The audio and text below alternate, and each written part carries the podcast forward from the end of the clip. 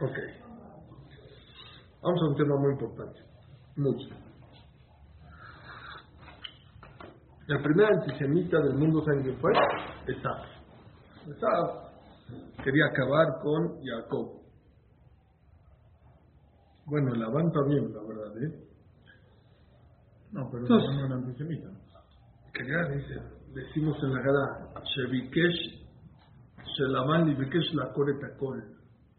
Labán quería acabar con todo, con Jacob, con todo. Y Hashem, espera ya de la semana pasada, porque no pone la atención, pero ya dice que cuando iba a perseguir iba a matar a Jacob y a su esposa y a todos por escaparse. Ah, sí, sí, sí. Y vino Dios y se la presentó en el sueño y le comprobó, cuidadito si lo tocas. Pero bueno. Aquí, ¿cómo puede ser que si antisemita si se le presentó a Dios? ¿Qué? No, después no, ya, no, quería. ¿Y luego hizo Teshuvah? No, no Teshuvah, ya no le dio miedo. Ya no le quedó de otra. Porque es que lo dio, no me entendiste, pero si está hablando con él Dios directamente, ¿cómo puede ser que...? No, ahí, no. Primero salió a perseguirlo, y luego Dios le dijo, oye, cuidado, no me vas a tocar. ¿Ok? Va. Vamos. Entonces dice así.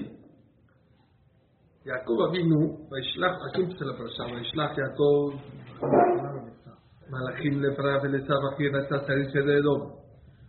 Y mandó Jacob ángeles delante de Saf, su hermano, a ver cómo estaba, aquí dice en México, a medir el agua del Arbamot.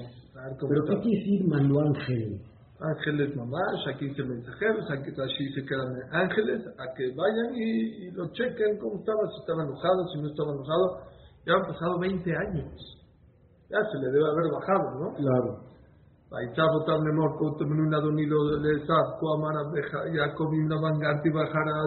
Y le dijo, y les dijo así a Jacob que le digan. Y Jacob Laban Garti, viví con Laban, Bajaradata, y me esperas ahorita. Y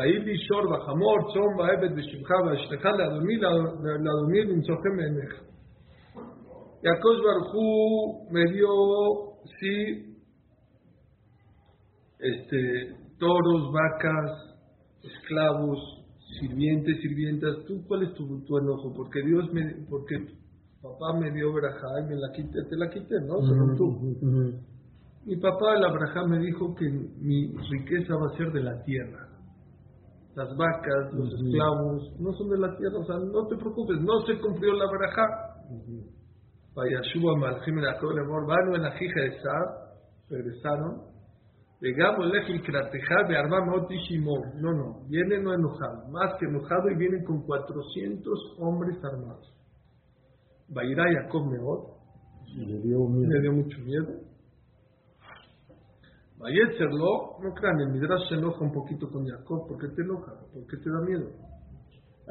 Es humano. Pero tuvo un sueño él con Dios, que Dios le dijo, te voy a cuidar, te voy a proteger, no te voy a dejar, pero bueno. Vaya Hatzeta, ¿qué hizo en tiempos de guerra? Y esto vamos a aprender nosotros de qué hacer en tiempos de desafíos. Cuando en la vida no tenemos nosotros desafíos, tenemos desafíos en la vida. Hay gente que su desafío es casarse, su desafío es empezar un nuevo negocio, casar a sus hijos. La verdad, mucha gente vive apanicada de, ¿y ahora qué hago? ¿No? Ahí viene la etapa o la época, ¿y qué voy a hacer? Pues de aquí, miren qué importante, vamos a aprender cómo comportarnos en la vida. Vayirá Jacob Meod, y le temió mucho Jacob. Vayetzerlo, y sufrió. Vayaja Setataam Asherito, y Jacob Avinu, ¿qué hizo cuando vio que venía Esav? Asherito, Betachon, Betamakar, Bagamim, Dishtem Mahanot. Vean lo que hizo Jacob. Jacob dice Rashi, hizo tres cosas. Número uno, Vayirá Jacob Meod, tuvo mucho miedo, Vayetzerlo. Hay miedo que paraliza y hay miedo que te hace actuar. El miedo no es malo. El miedo a Kosh Barjú se le metió a la persona para que el cuerpo se ponga alerta y empiece a actuar. Si una persona ve a un asesino en la calle con una pistola y no tendría el cuerpo la sensación del miedo, pues lo más posible es que esa persona pueda matar a esa persona. una persona ve un perro, un león en la calle y lo va a morder, no tienes esa percepción de miedo, o mejor te comí y no te das cuenta. El miedo, esto hay que hablarlo y hacerlo una clase especial. El miedo, hay miedos que paralizan y hay miedos que te hacen actuar. Los miedos, el miedo no es malo si actúas. El miedo es malo cuando te paraliza. Vean lo que hizo Jacob. Vairá Jacob meot, tuvo no miedo, temor. Vayetzerlo, y tuvo, o sea, sufrió, pero no se paralizó. Vean lo que hizo. Hizo tres cosas muy importantes. Vayaja setam asherito.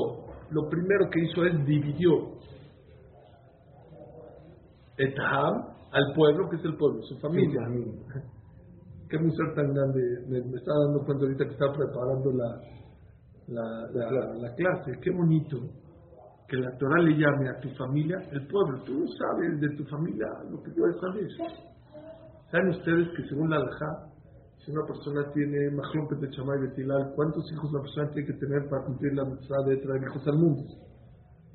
Uno opina hombre y mujer, y otra dice no, dos hombres y una mujer. Tú dices nada más, y ya, es Majlón que la Pete, Chamay, Betilal.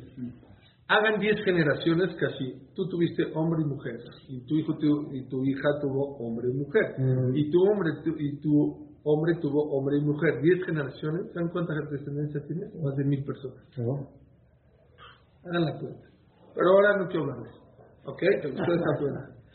Está buena. Oigan, espera, me fui. Entonces, ¿qué hizo? Lo primero que hizo que es separar al Mahané. ¿Qué dijo? Vaya, Tazón Metamcabe Armalim Mishle Mahané. Separó los dos Mahanot. Aquí está el dinero, aquí están las vacas, aquí está. En dos. ¿Para qué en dos? Vaya, Merim Yahuesa, Vala Mahané y Kau, Vaya Mahané Ansham y Fleta. Y lo separó de distancia un día. Dice el Mefashim. Entonces dijo, si viene Esav y ataca un Mahané, el otro se va a escapar. No puede atacar en dos frentes al mismo cuerpo. Él no sabe que estamos divididos. Cuando se entere, el otro ya se va a escapar. Entonces, número uno, ¿qué hizo? Separó. Número dos, Vayomer Yaakov, el lo que había Abraham, el lo que había Isaac, Hashem Omar Elai, Shuble Atzecha, Mimolateja, Vitiva Imaj, empezó a Tefilá. Acuérdate que tú me dijiste que me ibas a salvar. Cantón Timkola Hasadim, miran de dónde salió el miedo de Yaakov a venir. Me hice pequeño por todas las, mira, de todas las cosas maravillosas que Hashem me hizo. Mi cola de meta, Sheracita y Madeja, de todas las cosas maravillosas que hiciste con tu esclavo. Quíbeme aquí a ver qué tallardas de cómo pasé este riachuelo con un bastón. Acuérdense que Jacob no tenía nada, en Saf le quitó todo. De Ataiti, Shne Mahanot, de ahorita me convertí en dos Mahanot. Jacob vino. Oigan el miedo que tenía Alán. Y a Kaush Barhu, ¿qué le dijo? ¿Qué le dijo a Kaush Barhu? Te voy a cuidar, te voy a proteger. Y dice, sí, pero a lo mejor eso ya se acabó por todas las cosas maravillosas que Dios ya me dio. Ya le pagó. Ya me pagó. Catón sin corajas arriba. Y por eso te pido a Chilenina, por favor, mira a Raquel, mira a Esav. Sálvame de mi hermano Esav, que ya le anojeo todo porque tengo miedo. Ven Yabob y Kani en Malbanim, tal vez vaya a venir y me va a matar a mí y a mi familia. ¿Cómo dividió el Mahané? O sea, los dos Mahané. Hay Mahloket dirísima, hay quien dice que ellos, las familias y las personas por un lado y las vacas y los animales por otro, dijo seguramente se va a ir a Saf por la lana, entonces la dividió y los esclavos de este lado y la familia de este lado, es lo más obvio así. Tú me prometiste que iba a ser como la arena del mar mi descendencia. ¿Ok? Ya van dos cosas que hacía Jacob. Pusieron atención. Número uno, ¿qué hizo? Dividió. Número dos, ¿qué hizo? Tefilá. Número tres, ¿qué hizo?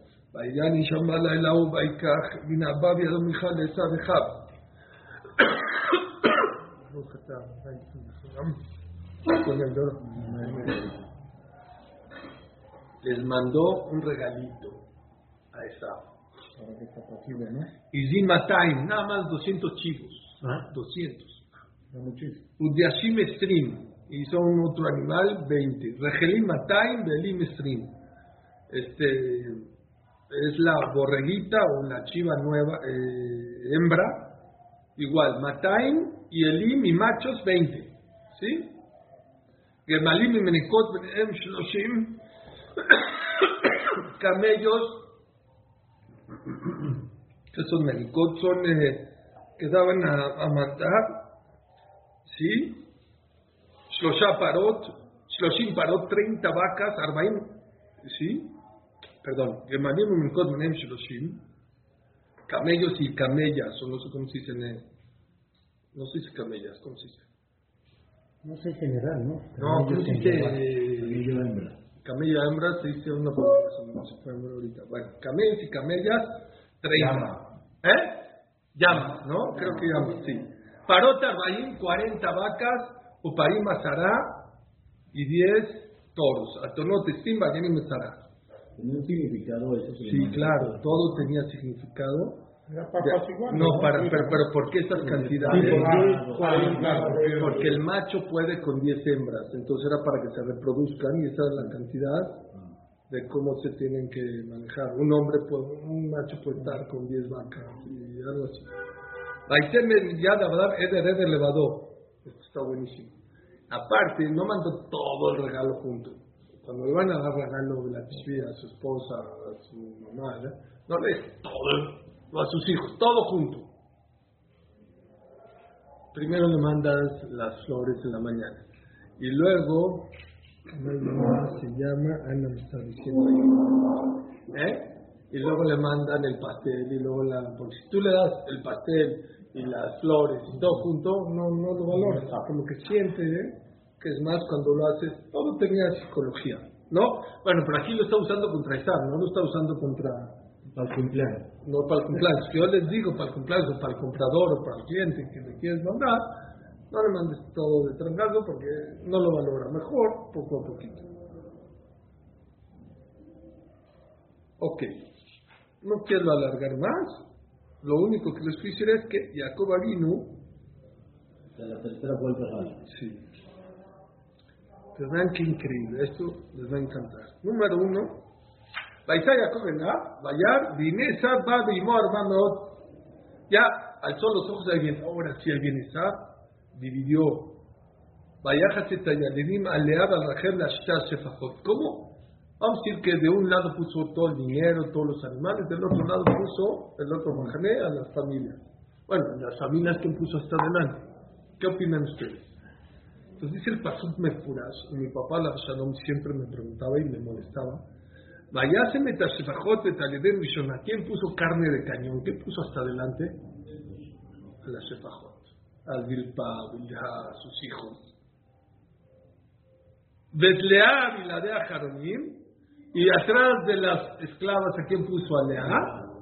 Betrachel Beyosef a Jaronim. Y después puso hasta quién, hasta atrás, ¿a quién? A la no se vale.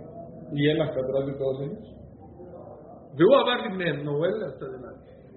Pero ¿cómo? Sí, ahí se ve que... ¿Qué pasó acá? Sí. Jacob. Sí. ¿Qué pasó? Sí. Y así dice Rashi, a Jarón Javib, el que puso hasta atrás, sabían, esto de las escuelas se dicen, a Jarón Javib, en el Cefar nos decían, el que está, ¿dónde se aprende a Jarón Javib? Hasta atrás es el más querido de aquí. Pero aquí tiene significado, porque está más protegido. ¿Cómo puede ser? ¿No les molesta? Durísimo. Mi papá siempre le molestaba esa shela. Sí, o sea, durísimo, porque ahí está haciendo diferencia. Oye, haz un numerito, es una rifa, pero... ¿No? Porque... O sea, entiendo que también Raquel tiene su corazón y tiene sus cosas, pero no puede hacer... Todos son sus hijos. Claro. Me encanta el tiro. La cuchilla es fuerte. El tiro es mejor.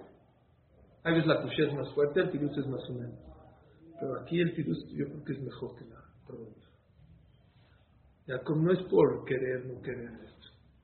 Hay una regla.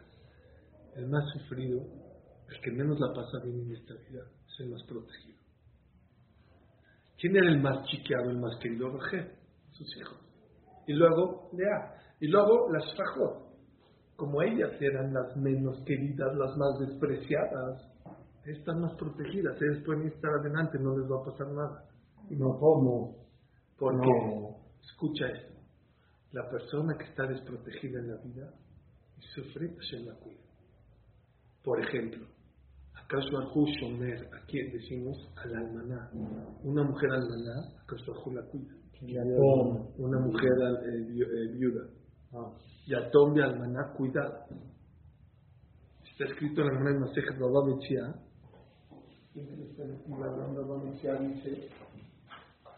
Dice, ¿No dice dónde estaba Binyamin? Binyamin, atrás también de... ¿Atrás con Raquel? No, tienes razón, ¿por qué? Ah, no, aquí no había nacido Binyamin. Todavía no había nacido Binyamin. Qué bruto, se me abrió la hoja. Ahí está el número. Eso es lo que vamos a echar en un texto.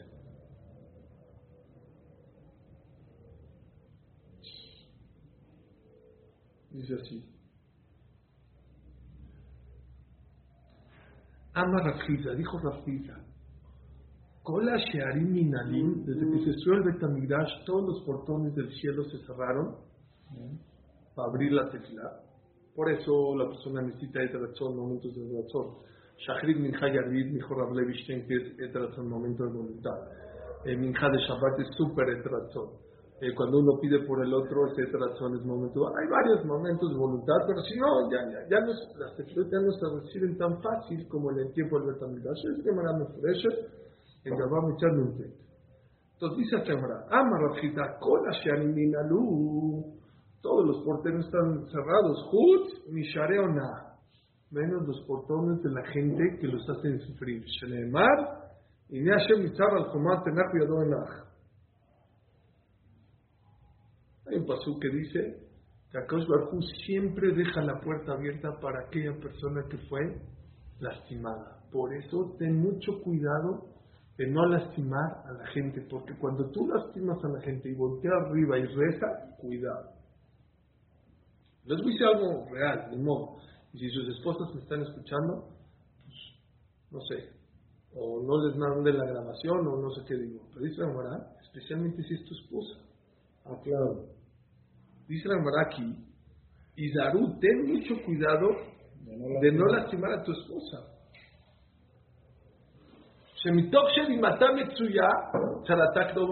Porque si tú provocas que llore tu esposa,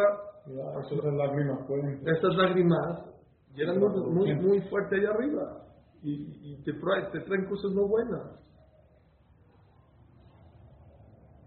Y esto se aprende del pasú. Yaakov David sabía que el menos vulnerable eran Raquel y Lea. ¿Por qué Raquel era el menos vulnerable? ¿Deberían estar al frente entonces? No, al revés, vulnerables. Los más vulnerables eran Raquel y Lea. ¿Por qué? Pues eran sufridas. Entonces las Fajot y las esclavas y los esclavos, como eran, los hacían de menos.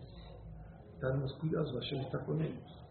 Hay una Gemara. Pero Raquel era sufrida también. No. Sufrida porque no tuvo a hijos. Pero ya tenía Yosef y era la reina. Oigan, esta Gemara está. Ama Rabashi era. Dice la Gemara que Rabashi era ciego. Y una vez llegó a una ciudad y no tenía dónde dormirse. No tenía opción más que irse a dormir al Betacnesis. Se fue a dormir al Betacnesis. No había, aquí no, se queda en la calle. ¿Sí? ¿Qué hizo Rabashi? Fue y se durmió al Betacnesis. ¿Saben que la Alajá dice que una persona no se puede dormir en el Betacnesis? Claro, pero no es hotel el Knis. Hay gente que vive y la sabe trampa. Entonces, hoy en día que estudiamos en el KISS, ya estamos mucho más tiempo en el Betacnesis, hay más culor de poder dormir en el KISS, porque si no la gente ya no va a estudiar, o sea, hasta que se va a su casa, entonces hay hay más maneras de permitir que la persona se duerma en el lugar, en la sinagoga. Pero un Betacnesis que es nada más para rezar, no tienes permiso ni de pestañear. ¿Por qué te duermes? Es un lugar nada más para rezar, es la casa de Dios, no es todo. A la vez Masejad Megilá dice que vinieron los ángeles y lo quisieron sacar del Betacnesis. A Rabashi. Dijeron, oye Rabashi, aquí no es hotel. ¿Qué le dijo Rabashi a Dios? Hashem, ¿quién es pobrecito? Tú eres pobrecito. Bueno, él era pobrecito, no era ciego. No tenía cómo mantenerse, cómo caminar, cómo nada. Dijo, ¿quién? Así dijo, alud veno alud y tzarich levater. Entre un pobrecito y otro que no es pobrecito, ¿quién tiene que ceder, tú o yo? Dijo, Orlán tiene razón, déjenlo. Hasta causa Arjú cedió. ¿Por qué? Porque es una persona pobre. Por eso la Torah es muy cuidadosa en el aní, en el pobre. Barminan en un huérfano, lo hacen en una persona almaná. Hay que tener mucho cuidado. O sea, les digo algo muy fuerte, pero para que se cuiden. No existe, o no hay un lenguaje tan fuerte en la Gemara, en la Torah, perdón, como aquella persona que lastima a una mujer hermana. ¿Saben qué dice la Gemara? Y si tú, ustedes se meten con mis almanot, con mis viudas, voy a hacer que sus esposas sean almanot. Y si se meten con mis yetomim, con mis huérfanos, yo voy a hacer que sus hijos se hagan yetomim. Por eso hay que tener mucho cuidado. Afilo está escrito en la Alajá. Que un moré, un jajam, que está dando una clase y hay un alumno que es huérfano, hay que tener cuidado con él. No lo puedes regañar como los demás, aunque es para su bien. Tiene que ser con otro trato, tiene que ser con más delicadeza, con más dulzura. Eso se los digo, no, ¿para qué? Pero entonces ya se nos contestó increíble lo que dice aquí. ¿Por qué Yaakov Avinu puso a las shefajot hasta adelante? ¿Por qué? Las menos vulnerables son las pobrecitas, son las más cuidadas. También está escrito en el Tehilim, dice, hay 3 tefilá en todo el Tehilim. O sea, 3 capítulos que empiezan con la palabra tefilá. Uno se llama tefilá Leaní. Muy bien. Tefilá le Moshe. Y uno, tefilá le David. En todos los 150 capítulos, solo hay 3 que empiezan con la palabra tefilá. Tefilá le Moshe, tefilá le Aní, la tefilá del pobre, la tefilá de Moshe y la tefilá de David. Dice el Zohar Kadosh, la tefilá de Moshe, ¿era fuerte o no? No. La tefilá de David, dice el Zohar, lo oí de Rabades. La tefilá de Moshe y la tefilá de David casi le llegan al nivel de la tefilá de un pobre. Ah. ¿Y en ese orden están? ¿En el Tehilim? No, no sé cuánto, no sé el orden. Puede ser que sí, puede ser que no. Pero así se lo hará Kadosh. ¿Cómo la Tiflá de Moshe? La Tiflá, sí, son muy buenas. La de la Moshe, buenísima. La de David, buenísima. Pero no existe como la Tiflá de aquella persona. A mí no nada más el que no tiene dinero. El que la está pasando mal, el que está pasando difícil en la vida. No saben. Ya sé que mucha gente, bueno, que me conteste. Yo no sé si te contestan más rápido, pero que sepas que para Dios la tefilá del pobre es más grande que la tefilá de Moshe y del Aní. Wow. Yo oí de un rap que me encantó mucho. Les he contado la historia de una persona que no tenía hijos, que fue con el rebe de Saf y le dijo, denme una braja fuerte, ya quiero tener hijos. ¿Qué le dijo? Y es una braja fuerte, ve con una persona que estuvo en la Shoah y sigue poniéndose tefilín. Si le ves tu número en la mano y sigue poniendo tefilín a pesar de lo que pasó, wow, claro. Esa tefilá es la que funciona. Claro. Pero hay un rap que me gustó mucho. No tienes que ser una persona en Nitzol Shoah. Claro que una persona que en Nitzol Shoah que te da una braja, cualquier persona que le ha pasado difícil en la vida, en Parnasá, en salud, en lo que sea, y sigue en el Betacnesis, y sigue viniendo a estudiar, y piden una braja. Porque tú no sabes lo grande que es para Dios aquella persona que pasó lo que pasó y sigue viniendo a estudiar y sigue poniendo tefilín y a lo mejor otro ya habrá tirado la toalla y sigue adelante. Es una persona muy grande para todos los demás. Ok. Este es un tema que yo quería ver con ustedes. 2. ¿Qué se aprende de acá, de Yaakov Abí? Hizo 3 cosas. Se preparó, mandó un regalo a Juan, un regalote a Esav. ¿Cómo sabía Esav que iba? ¿Cómo sabía Yaakov que venía Israel? ¿Con quién le dijo? Iba en el camino. Él iba en el camino. ¿Pero cómo se le ocurrió? ¿Quién estaba? Ahora sí no sé contestar. ¿Por qué ahorita se le ocurrió? 20 años no se le ocurrió y ahorita se le ocurrió. No, pero una más. A lo mejor alguien le dijo, le chismoseó, no sé. Le venía Esav. Ahora me dijeron un dato de que no me va la Tosafot que dijo, ¿de qué tuvo miedo? Dijo, a lo mejor que ya se murió su papá. Porque Esav dijo, no lo voy a matar hasta que se muera su papá. Y cuando fría se murió, por eso viene. Pero, no sé. Bueno, lo voy a checar. ¿Por qué se le ocurrió a Yaakov vino mandar a checar? Pero bueno, mandó a checar y ahí venía.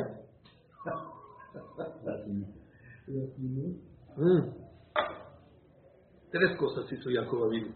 Se preparó para la guerra. Le mandó un regalo grande y aparte hizo tefilá. Se la volvió algo precioso. Hay 2 cosas que van de la mano. Uno se llama Ishtadlut y otro se llama Tefilá. Y mucha gente se equivoca en las 2. Hay gente que hace mucho Ishtadlut, pero no hace Tefilá. No funciona. Un amigo me dijo algo increíble.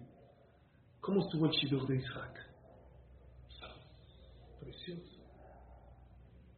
Acuérdense, ¿cómo fue? 10 camellos. Dijo ella, yo acepto venir, toda la lana. ¿Estuvo increíble o no? Sí. ¿Qué estaba haciendo Isaac? Rezando. ¿Cómo estuvo su shiduch? Como mantequilla, precioso, bonito. ¿Cómo estuvo el shiduch de Jacob? Lea, luego Raquel, luego trabaja 7 años, 14 años, lo marearon, le volvieron, le robaron. Jacob no vimos que pidió tefilá por su shiduch.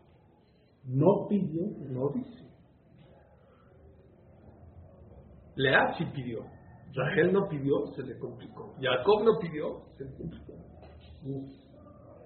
Muchas veces la persona se confía. No, ya hice este negocio, ya traje la mercancía, ya hablé con el proveedor. ¿Saben cómo dicen aquí en México? De la sopa a la boca, del plato a la boca se cae la sopa. Del plato a la boca se cae la sopa. ¿Y qué se necesitas para que no se te caiga la sopa? Tefilá. Siempre haz tu ishtadlut acompañado con tefilá. Siempre.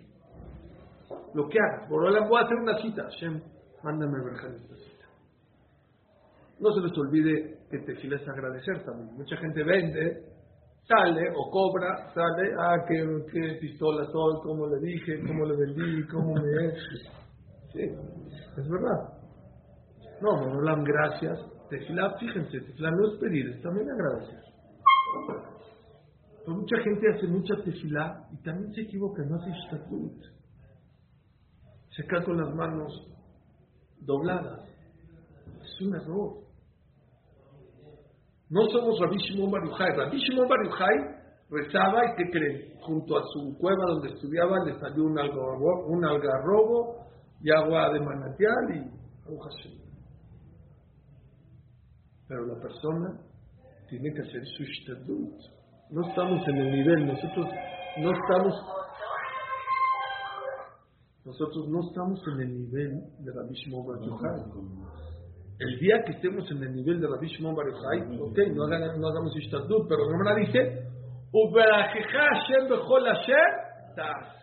y Dios te bendecirá en todo lo que hagas, pero si no haces, el que no madruga Dios no lo ayuda. Ahora, Hay gente que se pasa de Ishtadlut. Dice el Jazoní, todo lo que es en contra del Alajá, te pasaste de la raya. Si uno dice, bueno, entonces yo voy a trabajar en Shabbat porque tengo que hacer mi Ishtadlut, bueno, ya te pasaste. Si una persona grita y se enoja y hace coraje, ya te pasaste, no necesitas. Es que el maquilero, es que el... No es necesario. Todo, apréndense esa regla. Todo lo que es en contra del alajá y de las midot tobot, no se llama Ishtadlut. ¿Ok? Ahora, todavía es un marco muy grande. ¿Cuánto trabajo? 8 horas, 10 horas, 12 horas, 14 horas.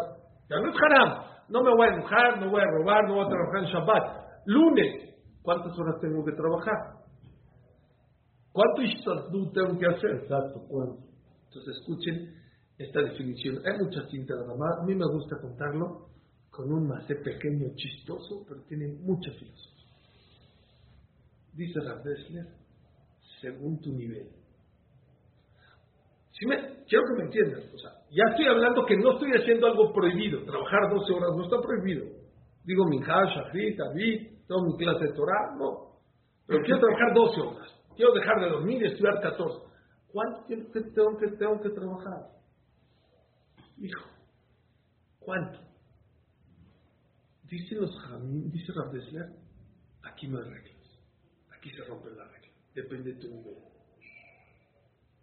Vino uno con el brisquero, y le dijo, jajam,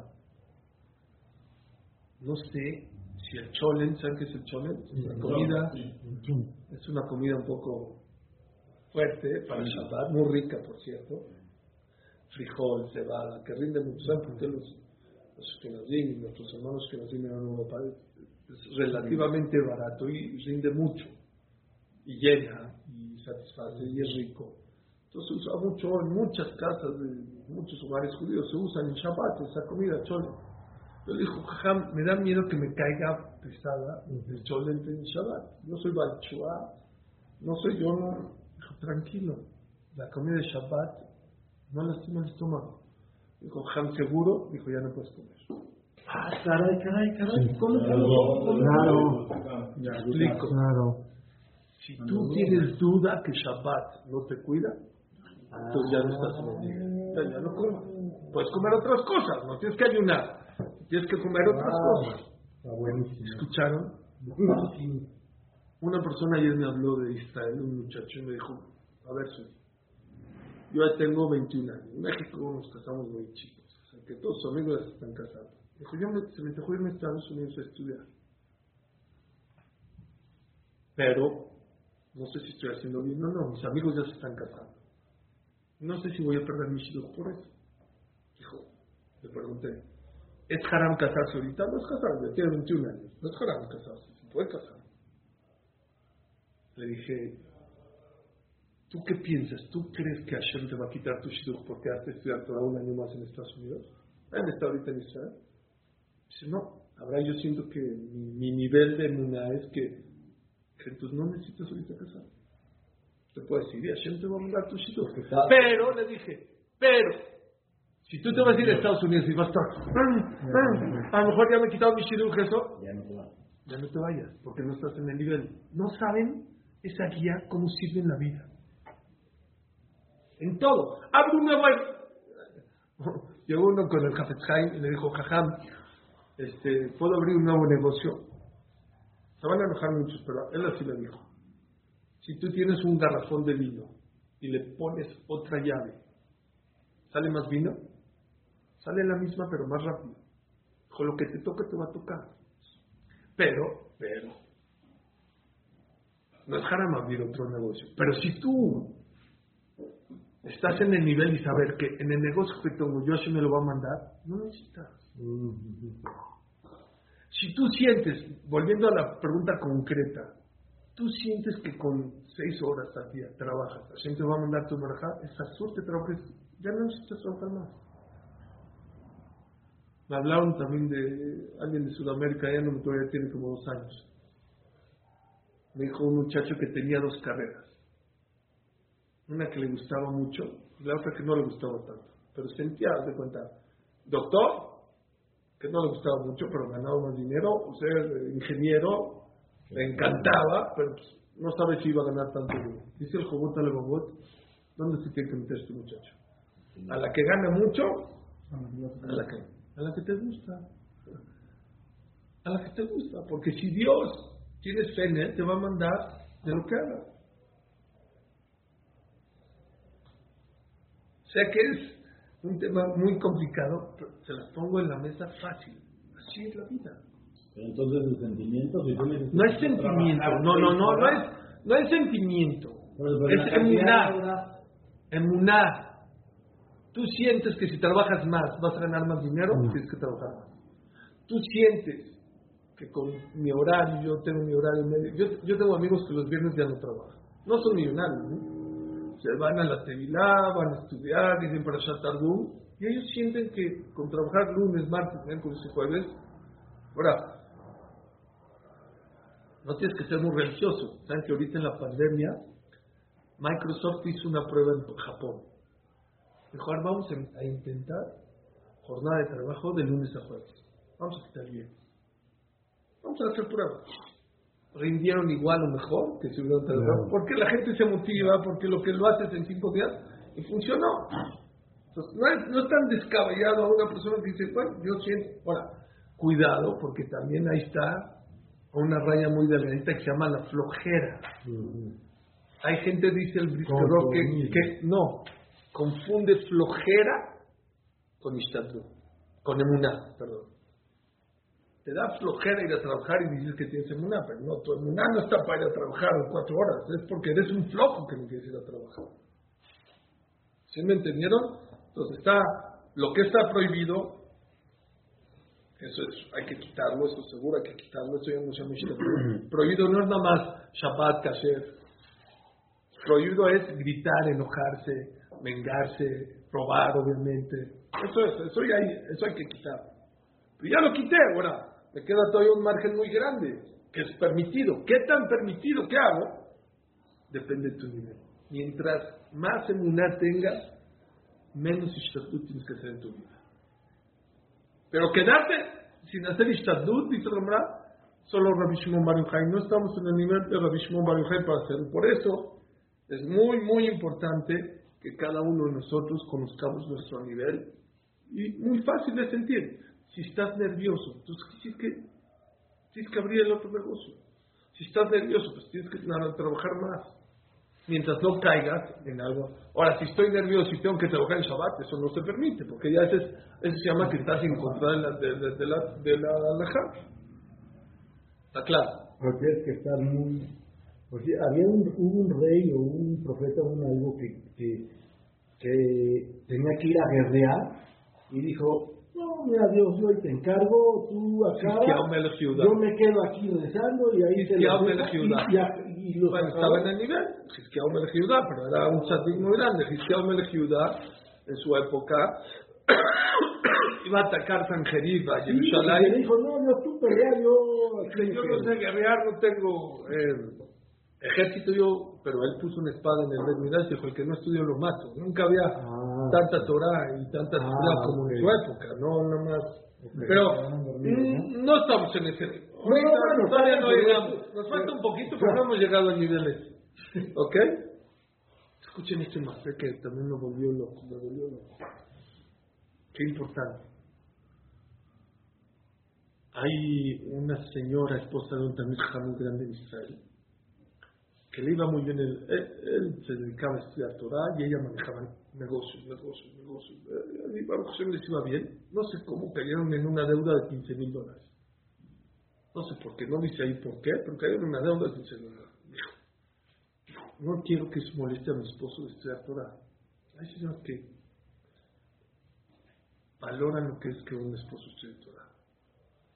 Dijo, y ella ya tenía su trabajo, dijo, buscó un trabajo no tan honorable, no marminan de cosas prohibidas, pero un poco despreciable. No sé si tenía que hacer más fijada, no sé qué tenía que hacer.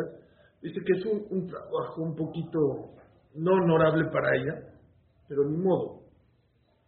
Dijo, lo tengo que hacer para que mi esposo esté tranquilo. Juntó $7,000 Dijo, pero ya, dijo, es muy despreciable, ya, no puedo. Fue con el jajam y dijo, jajam, ¿qué hago? Por un lado no quiero que mi esposo deje de estudiar, que esté con tranquilidad, pero por otro lado debo $8,000. Pero es muy despreciable el trabajo, ya, yo ya tengo mi trabajo, que es muy honorable, pero no salgo, necesito pagar esos 8. Dijo, te equivocaste. ¿Quién, así dijo, quién te permitió tomar ese trabajo despreciable? Imagínate que eres la hija de Rothschild y te metiste en un problema de $15,000 y te vas de basurera y se entera tu papá, el varón. ¿Qué te dice?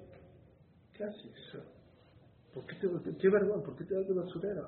¿Qué le dices? ¿Por qué no me lo pediste? Te vas a ir ahorita a tu casa, te vas a meter a tu cuarto, le vas a decir a Hashem, perdón por haber tomado ese puesto tan despreciado. Ayúdame por favor porque tengo esta situación. Y se fue a llorar al cuarto, fue a pedir tefilá. Y después de unos días le llegó una oferta, pero era chueca. No eran como $7,000, pero chuecos. Que el proveedor que le dijo que no, dijo, ya me llegó. Dijo, no, chueca, no lo puedes tomar. Eso no se llama Ishtadlut, pero no lo puedes tomar. Bueno, a los 2 días, 3 días, un cliente que le debía hace mucho, que era una pérdida contada, le dijo, oye, ¿sabes qué? Ya salió tu cheque. ¿Cuánto era? $8,000. $8,000. Muchas veces dice el Jazoní, ir a trabajar se llama Ishtadlut, tu esfuerzo. Pedir tefilá es más Ishtadlut que ir a trabajar. Hay que ir a trabajar. Pero la persona que va a trabajar y no pide tefilá, estás perdiendo lo más importante. Dice la Gemara más, dice el Shulchan Aruch. Una persona, lo hablemos que estamos todos sanos, 120 años. Una persona que se enferma y toma una medicina, ¿tiene que tomarla? Claro que tiene que tomarla. Si no es un asesino, si la necesita, tiene que tomarla. Dice, pero esa medicina tiene que ir acompañada con una tefilá. Y Ratzoni les aleja, antes de tomar, que sea tu voluntad, Dios, que esta medicina que me voy a tomar me sirva. ¿Sabían? Shulchan Aruch. Pero me tengo que tomar. Sí, la medicina, tómatela. Si necesitas tomártela, tómatela. Pero no se te olvide que esa medicina vaya acompañada ¿con qué? Con tefilá. Y Ratzón de los Amejas Sheyeli es exil. Por favor, Borolam, que esto que voy a hacer me sirva para lo fuá. ¿Te la tomaste? Dice el Shulchan Aruch, tienes que decir Nishuateja Tiviti Hashem. A tu esperanza estoy apoyado por Borolam. Nishuateja Tiviti Hashem. Siempre acompaña todo lo que hagas con tefilá y tefilá con Ishtadlut. Eso es lo más bonito. Es lo que tenemos que hacer en la vida. Tefilá, Ishtadlut. Ishtadlut, tefilá.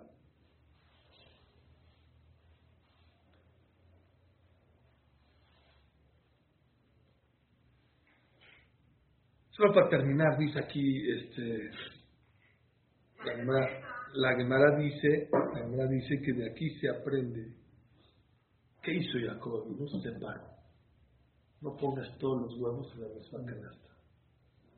¿Qué hizo Yaakov? Lo separó. Dice Rabbanan, Leolam Yashlish Adam et Mamonot. La persona tiene que diversificar su dinero. ¿Cómo? Una parte la tiene que tener en efectivo, otra en bienes y raíces, y otra la tiene que tener en mercancía. ¿Para qué? Porque si viene la pandemia y te tira tus tiendas, tienes efectivo. Si viene alguien y te roba tu efectivo, tienes las tierras. Y así la persona tiene que aprender a diversificar. Y esa frase, todo el mundo la entiende, que no es bueno que la persona ponga todos los huevos en la misma canasta. Tienes que aprender a diversificar. Hay gente que tiene todo su dinero en un negocio. Está mal. Todo su dinero en un país. No. diversifica, si puedes sacar poquito para allá, ahorrar. Ya sé que es un tema, tendría que dar una clase del ahorro. Saben ustedes que toda la economía, que la persona, hay una regla de economía que la persona tendría que gastar el 60% y ahorrar el 40% de lo que gana, o 70, 30, algo así. ¿Eh? ¿Para ahorrar? O sea, para el futuro. Sí, sí, para tener todo bien. ¿Ya rebajaron el diezmo? Sí. Y ahora creo que la gente gasta 99.9. Con la tarjeta, se embarca. Pero bueno, este es otro tema que no quiero hablar. Lo que quiero acabar es con algo muy bonito que siempre les digo, que les he dicho en unas clases, es así como lo material. La persona tiene que diversificar. No puedes poner todos los huevos en una canasta, todo tu dinero en un negocio. ¿No? ¿Qué crees? Felicidad. Es un consejo de oro. No amarres tu felicidad a nada ni a nadie. Si voy hoy y vendo, voy a estar feliz. No. ¿Por qué amarras tu felicidad a que te vaya bien en el negocio? Si mi novia me contesta bonito y esto, tú vas a estar contento. Si no me contesta bonito, no amarres tu felicidad a nadie ni a nada en la vida. Así como materialmente, una vez lo dije en un shiur y había gente de América Latina, de creo que había de España, y todo el mundo conoce el concepto de no pongas todos los huevos en la misma canasta. Me dijeron, sí, en todo el mundo se aplica. Bueno, ahora les voy a decir otra cosa. Así como en materialmente no hay que poner todos los huevos en una canasta, mentalmente, moralmente, no puedes poner toda tu felicidad en una sola canasta. Depende de mi éxito en la universidad, depende de mi viaje, porque tu viaje dura 2 semanas y se acabó. He topado con parejas que se van a casar y toda su cabeza, 6 meses, 8 meses, ¿dónde está? En el banquete, en la boda, en el ente. ¿Y cuánto dura la boda? 4, 5. No es cierto, dura 6 meses, porque es muy bonito preparar para la boda. Se acabó. Y al otro de la boda, ¿qué pasa? Yo he atendido parejas que están deprimidas al otro de la boda. Sí. Y ya se acabó. Bueno, hay uno que dice, no, pero la luna de miel. Bueno, van de luna de miel y regresan. Sí, y pero no, se siente. No pongas toda tu cabeza, no pongas toda tu felicidad en una cosa. Nada. No amarres tu felicidad a nadie ni a nada. Que tu felicidad no dependa de las cosas que te pasan en el día, en la semana, en el mes. No tiene que ver. Tú decides si con lo que te está pasando eres feliz. Tú, nadie te puede obligar a estar triste por lo que pasó. No. Y no puede. Hay gente que se estresa por el tráfico. Ya está de mal humor. Yo me acuerdo en la pandemia y decía, Shema, que ya haya tráfico, que estaba miedo a salir aburrido, ¿no? Y luego nos quejamos de tanta otra boda y Baruch Hashem, y luego en la pandemia hablan que ya haya bodas. Entonces con nada nos está contento. Entonces no amarres, es un consejo muy sabio, muy importante. No amarres nada a tu felicidad, así como lo material. Muy bueno. Diversifica tu felicidad, que no dependa de una cosa. No me fue bien el negocio, pero tengo a mi esposa. Me peleé con mi esposa, pero no fue bien en el negocio. Tengo a mis hijitos, tengo salud. Ahorita que no estuve 2, 3 días, ¿verdad? Bendita la rutina. Eso me decía, bueno, la rutina. Bendita la rutina. No hay peor que estar tirado a un sillón, a una cama, sin poder. O sea, no es que, pero tenía un poco de gripe, un poco de tos, un poco de dolor de cabeza, pero es increíble el valor de poder dormir, a estudiar, a rezar, a trabajar, a manejar, a ponerte una ropa, no estás tirado en una pijama. ¿Cuánto vale? Hay muchas cosas que vamos a agarrar nuestra felicidad. No la amarren a una sola cosa, aunque sea una cosa muy importante, ¿eh? Mi felicidad no depende de eso. Hay gente que espera este episodio o esta boda.